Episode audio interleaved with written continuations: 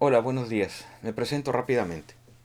Soy el doctor en ciencias Gabriel López Morteo y tengo a mi cargo el Laboratorio de Tecnología Educativa y Aprendizaje Móvil del Instituto de Ingeniería de la Universidad Autónoma de Baja California.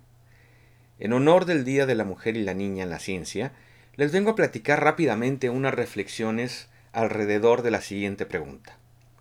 ¿Cómo incentivar a mujeres y a niñas a adentrarse en la ciencia? Al principio realmente pensé en los lugares comunes, que por ser comunes no dejan de ser importantes, pero ¿qué si la mujer puede desempeñarse en las mismas actividades que los hombres? O que desde chicas sigan roles eh, de modelos femeninos, de, aquellos, de aquellas mujeres que han logrado un lugar y una reputación donde habitualmente eh, se encontraban exclusivamente hombres y así sucesivamente. Pero esto, como ya lo mencioné, eh, sería llegar nuevamente a los lugares comunes. Entonces fue cuando comencé a echar mano de mis experiencias como compañeros de mujeres cuando fui estudiante y luego como asesor de ellas cuando ingresaron al programa de posgrado, ya fuera de maestría o de doctorado. Y me di cuenta que la respuesta a esta pregunta, cómo incentivar a las mujeres y a niñas a adentrarse en la ciencia, puedo resumirla en dos puntos. El primer punto es aprovechando la curiosidad que todos tenemos por conocer cómo funcionan las cosas. Y por las cosas me refiero a absolutamente todo. Cuando pequeños, los niños y las niñas nos preguntamos por igual cosas, que lo, de, cosas acerca de lo que nos rodean. Eh, cómo funciona el sol, qué es el fuego, ¿Por qué se hace de noche? Y luego nos empezamos a preguntar acerca de las consecuencias de las cosas. Bueno, ¿por qué cae una pelota? ¿Por qué no podemos volar como un pájaro? Eh, ya como vamos creciendo y vamos interactuando más con, con los demás, pues aparecen las preguntas sociales. ¿Por qué no puedo llevarme ese libro que me gustó? ¿Por qué tengo que jugar con este otro niño si no me cae bien? ¿Por qué no me puedo subir al árbol? ¿por qué no puedo abrazar al gato de mi tío? Y así vamos aprendiendo, pues después de que nos araña el gato, algunas eh, consecuencias de, las acciones y vamos aprendiendo principalmente de los adultos las reglas a seguir pues, para, cuidarnos y, eh, de, esas consecuencias o para no lastimar a alguien más. Posteriormente pues aparecen las preguntas eh, existenciales. ¿Por qué mi piel es morena y la de mi primo es blanca? ¿Por qué esa niña no tiene mamá?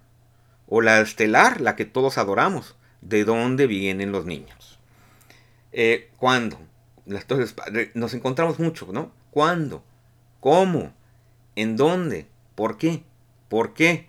¿Por qué?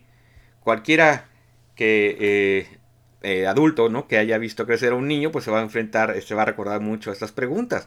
Pero también uno cuando fue niño hacía estas preguntas y las hacíamos mucho. ¿Por qué? Porque éramos muy curiosos. Muy curiosos de lo que, del mundo que estábamos descubriendo. Queríamos saber cómo funcionaba. Cuando somos muy pequeños, pues por lo general, un adulto nos da la respuesta a todo. Una respuesta que a veces no es correcta, por cierto, pero bueno, al fin es una respuesta. Hasta que finalmente los adultos llegan al límite y comienzan los no sé. Y esta respuesta, no sé, va llegando cada vez de una manera más frecuente. Este, creo yo, es el momento crucial de la vida en donde podemos intervenir y aprovechar esa gran curiosidad, esa gran sed de curiosidad, de conocimiento de los niños por saber cómo funciona el mundo. ¿Cómo? ¿Cómo? Pues con pasos pequeños. Cambiando, no todos, solamente algunos no sé, por un, bueno, vamos a averiguarlo. Y hacerlo por igual pues si el niño es Pedrito o si la niña es Dianita. O sea, no importa, los niños tienen igual curiosidad eh, sin importar si son niños o niñas. Ya posteriormente, conforme van creciendo, la biología y la sociedad se encargarán de ir asignando características diversas, dependiendo si, bueno, si es una mujer o un hombre. Pero lo que es constante, lo que, nos, lo que a los dos géneros se le da por igual y comparten, es la curiosidad por saber.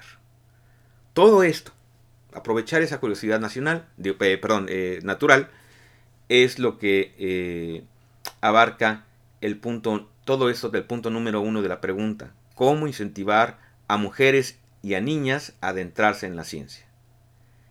Como punto número dos, pues es simplemente porque pueden. Y porque pueden hacerlo, eh, eh, que, lo, que lo hagan. Igual niños y niñas. Eh, y porque además, como en particular estamos hablando, recuerden, de, de, niñas y mujeres, es porque pueden hacerlo muy bien y muy a su manera comparado con lo que hace cualquier, cualquier hombre que tenga su misma preparación escolar. Así es. Así de simple. Porque pueden hacerlo. Y si lo quieren hacer, es tan simple como háganlo. Buenos días y que tengan un excelente, eh, una excelente festividad. Hasta luego.